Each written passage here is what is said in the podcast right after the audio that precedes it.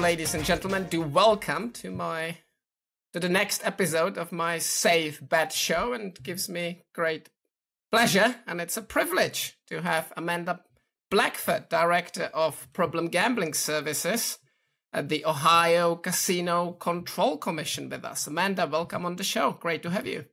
Yeah, thanks for having me. It is our pleasure. So let's talk about Ohio first, because uh, you've got a BA in psychology and then subsequently do a MA in policy and administration administrative arts, I should say, both at the very famous Ohio State University. So if I may ask, is that the right mix of ingredients and spices that has helped you throughout your regulatory and even more so responsible gambling related career? You know, I don't know that there's uh, a secret sauce, right, to, to become a regulator. Um, I originally thought that I was going to be a counselor, honestly. Uh, I started with the commission thinking it was going to be a temporary position. Uh, and fell in love with public policy. So my my love for psychology uh, turned into a love for behavioral public policy and, and looking at um, how public policy can impact people who may have issues with um, behavioral impacts. So it took it took a different turn than I was expecting. Um, but I think it's all about that balance, right? Knowing that uh, as regulators, and especially RG regulators, we don't we don't know everything. So taking a step back and examining evidence and and trying to drive evidence based policy forward to to better help people. See, and this is one of the reasons why SBC and I do this podcast because we get to know the folks of this industry better. And, you know, hearing somebody saying, oh, I fell in love with public policy in my book, this should be carved somewhere. Oh, Amanda Blackford, she loves public policy because it's not always the case. And I've been in that space for quite a while as well. So I do share both your laugh, but also the sentiment of how it may be perceived or rather misperceived. In general, because you said that every regulator is different, but if you were to name a couple of particular qualities that, in your view, every regulator, or if you prefer, responsible gambling personal advocate should have, what would those be? Balance, right? You have to have a balanced perspective. You have to be willing to take a step back and, and look at evidence and consider all the stakeholders. So we can't be so biased against um, the industry, for example, that's one we run across a lot, right? In, in this industry where regulators may not not always have a positive view of operators, but at the end of the day, um, operators are stakeholders too. So we have to keep operators as well as our people in mind. Um, so the ability to to really examine evidence and to make sure that we are um, humble in our approach and, and, knowing that we, we don't know everything and we can't know everything, but we can um, try to take everybody's points of view in order to to drive better balanced and informed policy. And I've got to say that all my trips down to Columbus, Ohio, have always been very pleasant. In particular, because, and it's fair to say, just like many, if not all other North American regulators, you guys do have an open mind, but also an open door policy. So we are knocking on open door if you want to come to see you and the team and uh, the wider senior management team at the Control Commission.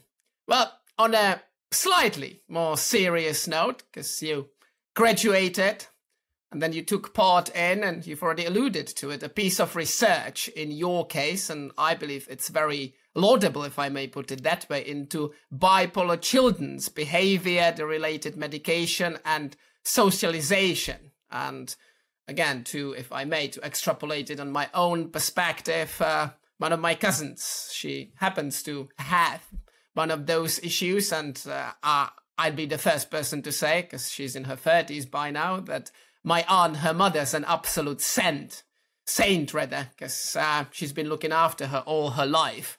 So hopefully I can relate to it. But you know, what lessons did you draw from that research, and did you get a chance? Because we always keep talking about applied research or applying research even. Did you have a chance to apply that research in your later ensuing career? Absolutely. My time in that in that research clinic was probably one of the things that shaped my perspective on people the most. Um, I got the privilege to do a lot of observation through play. So a, a big portion of my job was playing with these children. Um, and oftentimes they were going through huge hurdles um, and, and dealing with a lot at such a young age.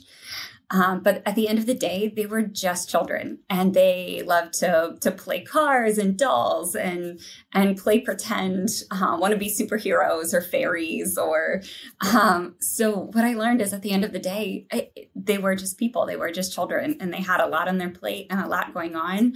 Um, but it it impacted the way I, I view people in general. At the end of the day, we all have a lot going on and um, those who may be impacted with uh, with a gambling problem they have a lot going on. They have a lot of hurdles. But at the end of the day they are just people who are trying to do their best in life. And um, as long as we can treat them with expect with respect and and treat them as people i think we we get a lot farther by just realizing that no matter what perspective we have, whether we're regulators, whether we're operators, or, or whether we're patrons, at the core of it, we're humans who all have goals and, and need love and support and acceptance. And if we um, treat each other that way and and pursue our our jobs that way and, and treat people with respect, we get a lot further in life. And that is, needless to say, an excellent point because we all keep talking about, and we'll come back to it, responsible gambling technology and what to do for our patrons. But to your point, there's an element of all those concepts being dissociated from the fact that ultimately we are all human beings. So thanks for bringing that point up, and that needs to permeate, I would suggest, everything that we are doing in that space. And by that space, I of course mean responsible gambling, but also the wider industry. So if I may ask my Next question. Hopefully, it will turn out not to be as controversial as it may sound. But at what age do you believe that we may need to start educating young folks about responsible gambling? I'm not talking about how to bet, but rather about the vagaries of betting and gambling. Because in my experience, and I've discussed it with a few folks at both ends of the pond, the issue's always been well, ideally, we would start at a relatively young age, but that could spark quite some controversy, in particular at the parents' end. So, what would be your take on this potentially thorny issue? Yeah, I think I think anytime normalization happens, there there has to be education at, at a, from a young age. I think it's it's very much if we treat it like we treat alcohol, for example. I mean, if alcohol is in a, a household, parents are having conversations with their children at a young age to teach them, like, oh, we're not drinking too much. We're just having a drink here. Or, and I think there's this, uh, a stigma against gambling in a lot of ways. It's it's somewhat new, uh, at least in the in in the United States, from a mobile perspective, and having it kind of like permeate um, the house a lot more.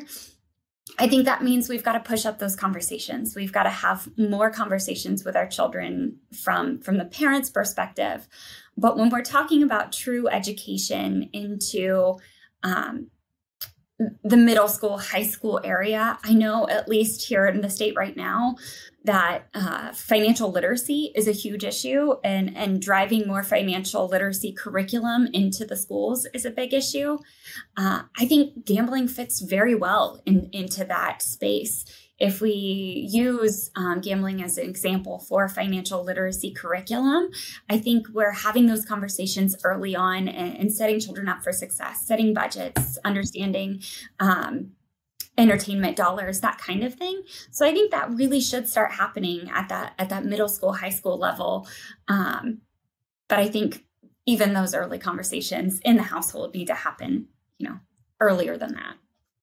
Yeah i presume most kids at that age would know what a fico score is oh, you might be right might be a good time to start talking to them about gambling and how to do it responsibly if they choose to do that once they're of age.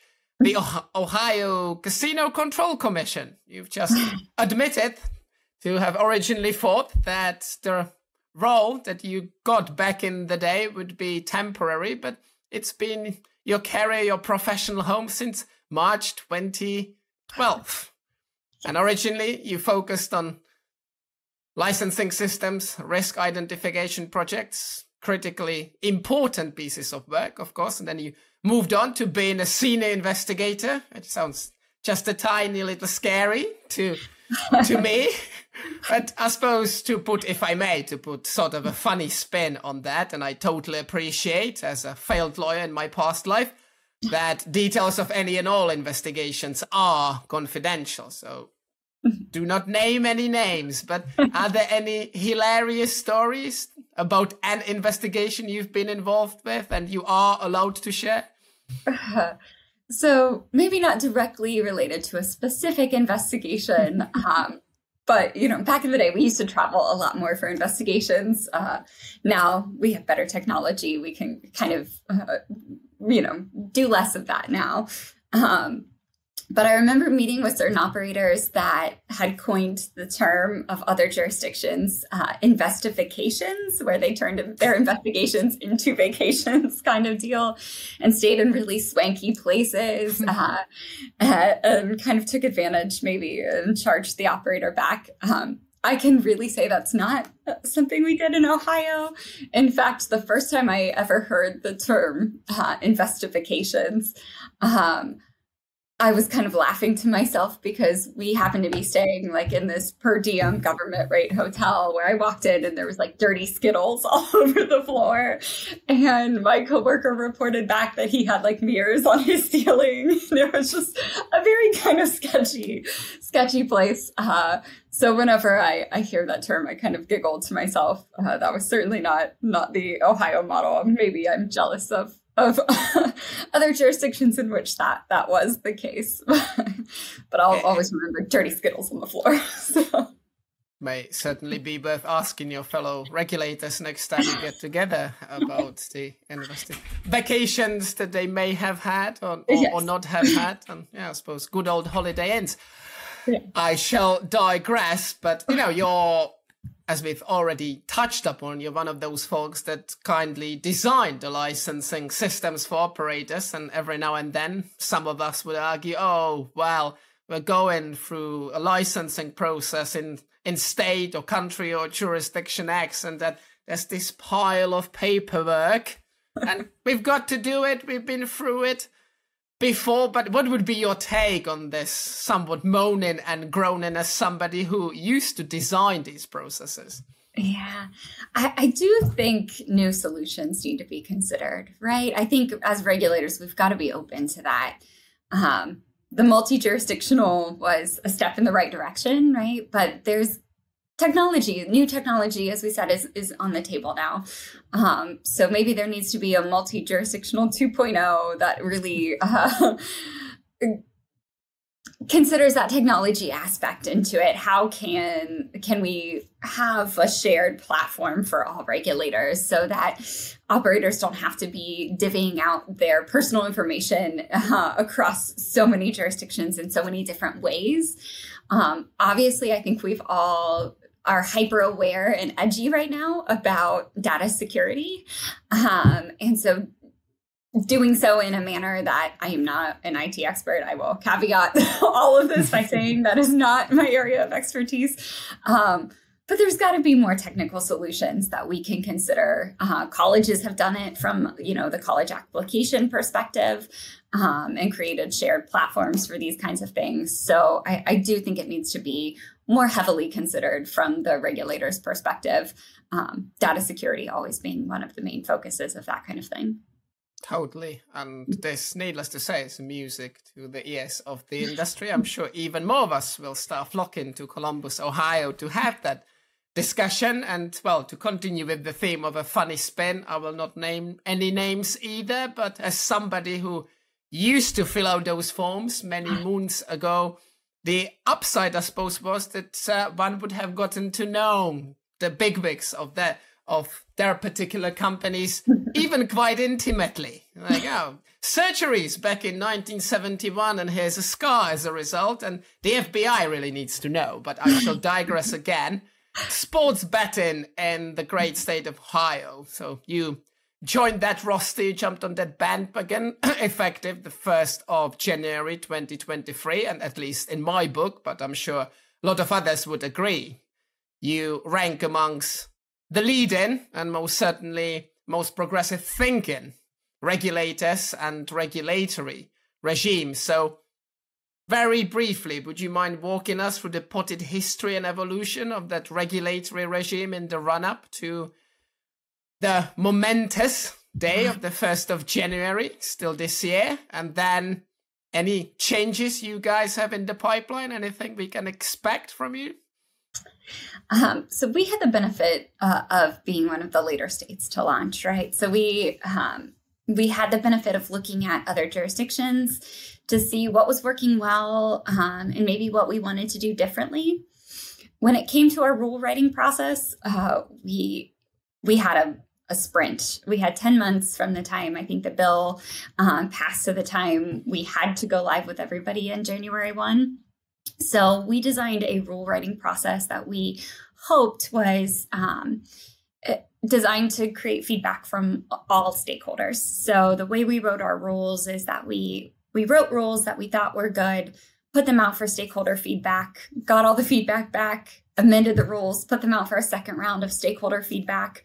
Um, got got those back and and adjusted the rules based on that feedback before it ever started going through the formal rule process um, so it was really this informal um, process in which we hope we got a balanced perspective on our rules because we got input from all the stakeholders um, and we hope that gave them a, a more of a voice and a stake in that process because they got the ability to um, to make suggestions. We took a lot of suggestions uh, that came in from that process, um, and I think we ended with a, a pretty good result. Uh, from that, we have rules that I, I do think are balanced from both an industry perspective and RG perspective. We got lots of stakeholder comments back from individuals in treatment recovery um, when it came to our informed RG rules. So I think what it gave us was a, a good foundation. Uh, that said, there's always going to be changes, right? Uh, we uh, we had to implement rules very quickly and get up up and off the ground um, in, in, a sprint. And what that means is that you know we're we're going to have to reevaluate some things. I think um, RG is a is a great a great aspect of this. Um, new technologies and information are coming out like crazy. Um, we got new uh, survey results and prevalence data that was released in our state. So just recently after the rules were done, so there's there's a lot that's going to I think um, have to change, but I think informed change is the right way to go. Really evidence based change. Um, so there's a lot of talk about AI and risk mitigation uh, and things that we can do to prevent problematic play and create more sustainable play for um, our customers in the state. So I think major adjustments to rules are going to be seen, but uh, as before, it'll be, I think, a, a balanced and informed process for everyone. So we'll put out anything that we want to do um, for stakeholders to to comment on before we ever go into a formalized rule process. And and I hope that means we'll have um, better evidence based and balanced rules when it comes to especially responsible gaming. And it will keep us all entertained, I suppose. if I may make a suggestion to SBC, maybe worth launching an equivalent of the Guinness Book of World Records. We could have SBC betting World of Records, you know, 10 months to the market. That's pretty phenomenal. But there are a few states, if I remember, including my well these days home state, New Jersey, who would have given you a good run for your for your yes. money. Yes. We've already said that you currently serve as director of the Division of Responsible Gambling, and you just talked about the general aspects of your role and your involvement, which is truly appreciated in the overall policy settings. But specifically, as director of problem gambling services. What does that role or directorship role entail? I think most of my job is really focused on creating um, good policy through collaboration, right? So we can't, that can't happen in a vacuum.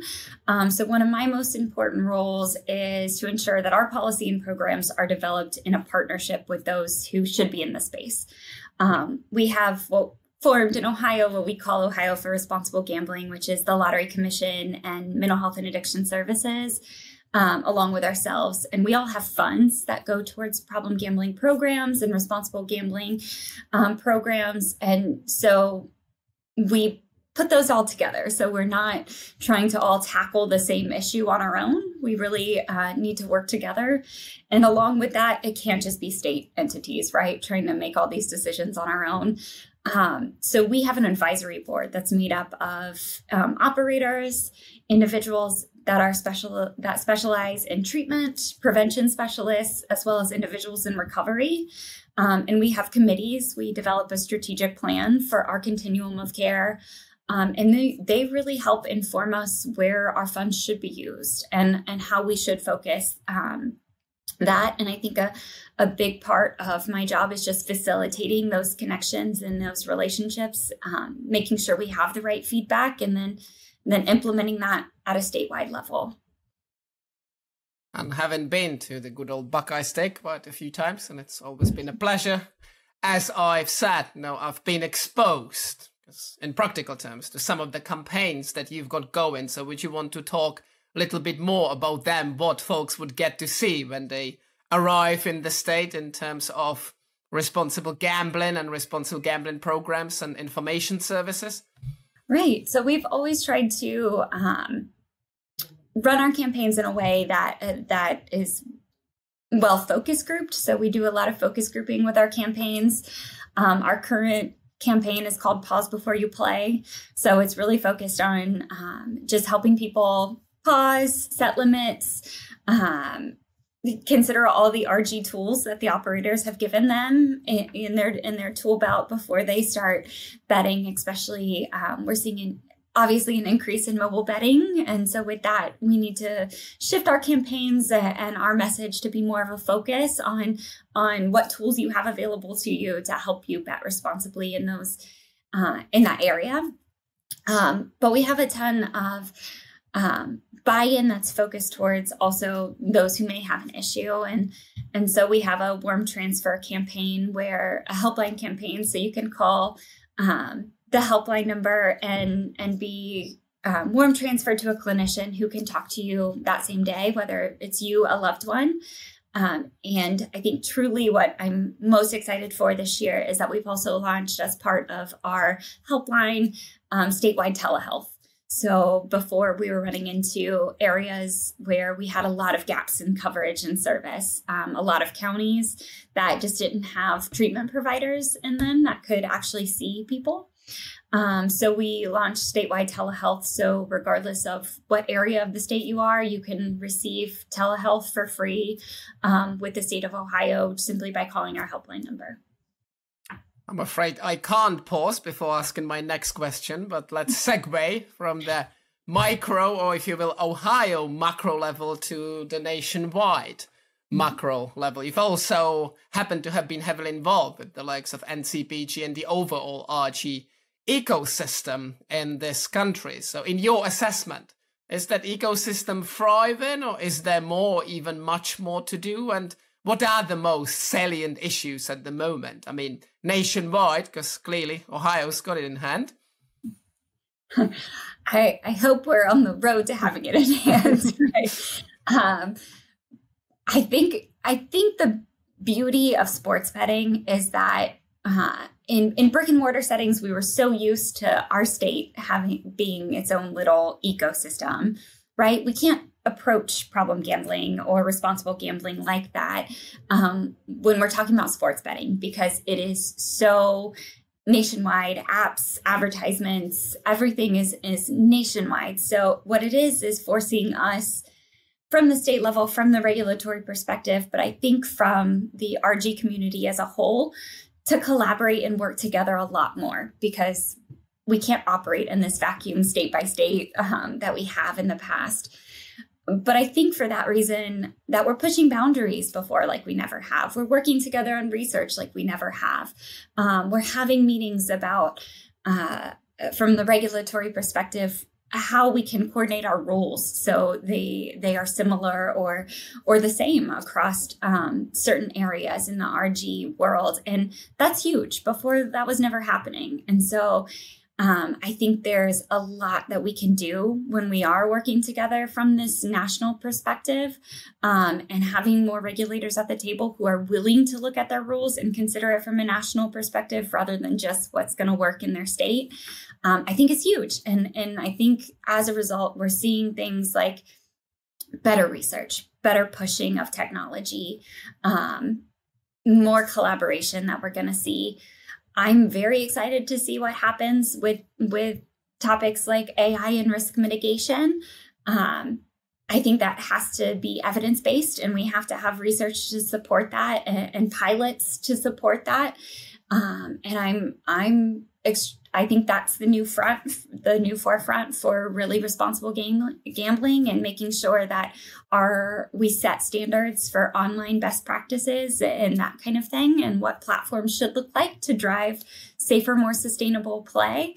Um, so I'm I'm super excited about what sports betting has done to our our RG ecosystem and just forcing us to to collaborate even more than we ever have. And that, as you've said, that would be absolutely huge and definitely appreciated by the industry. You know, we're, we're hitting the, the home straight. the Buckeye State is one of those states that is totally sports mad. So I'd be remiss in my duties if I didn't ask you about the fortunes of the Ohio-based sports teams. For the record, we're filming on the 16th of November. Make or break for the Bengals tonight. Fingers uh, crossed. Fingers crossed. So um, the Bengals, the Buckeyes, even the Cavaliers, the Blue Jackets, how will they do? Pick one. you don't need to go one by one. well, I'm a huge Bengals fan. Uh, had season tickets growing up with my grandfather. Uh, you know, uh, so uh, you know, my fingers are crossed for this evening. We'll see what happens. I, I won't make predictions on that. Um, Buckeyes, alma mater, diehard Buckeye. Uh, even if we're terrible, I will say till the day I die that we'll win the national championship. That's just how we are every year, regardless of what it's looking like. We will win. Um, but actually, one of my uh, favorite new loves is the Columbus Crew, and people forget we kind of have these ML- MLS um, teams here in Ohio, probably because we call it soccer and not football, and that's just I get that it's not. Uh, never understood that, but I, I digress. Um, but we just recently won the our our semifinals Eastern Conference match. My took my seven year old son to the match, and he's diehard soccer fan and very into it. So uh, who knows? An MLS Cup, maybe. We're hoping we look good this year. Amazing. Go crew. And in Joe Burrow, we trust. With Patriots being so terrible this season, the Bengals, again, for the record, are my adoptive team this season if you were to have me, but I shall digress and give Amanda her 60 seconds to convey any messages she may want, be them both sports or about responsible gambling. So your time to shine even more, please. I guess uh, with a wrap up, I have to say that research has to be the focus in the coming years. And funding has to be dedicated to research to drive evidence based best practice and it can only occur if we're working collaboratively as regulators, as operators. Operators have the data. Um, regulators obviously have the ability to create standardization and uh, making sure we have all the right stakeholders at the table, including those in recovery, um, treatment and prevention specialists. Um, I think is gonna is gonna be in the best interest of all customers and, and citizens for for our state.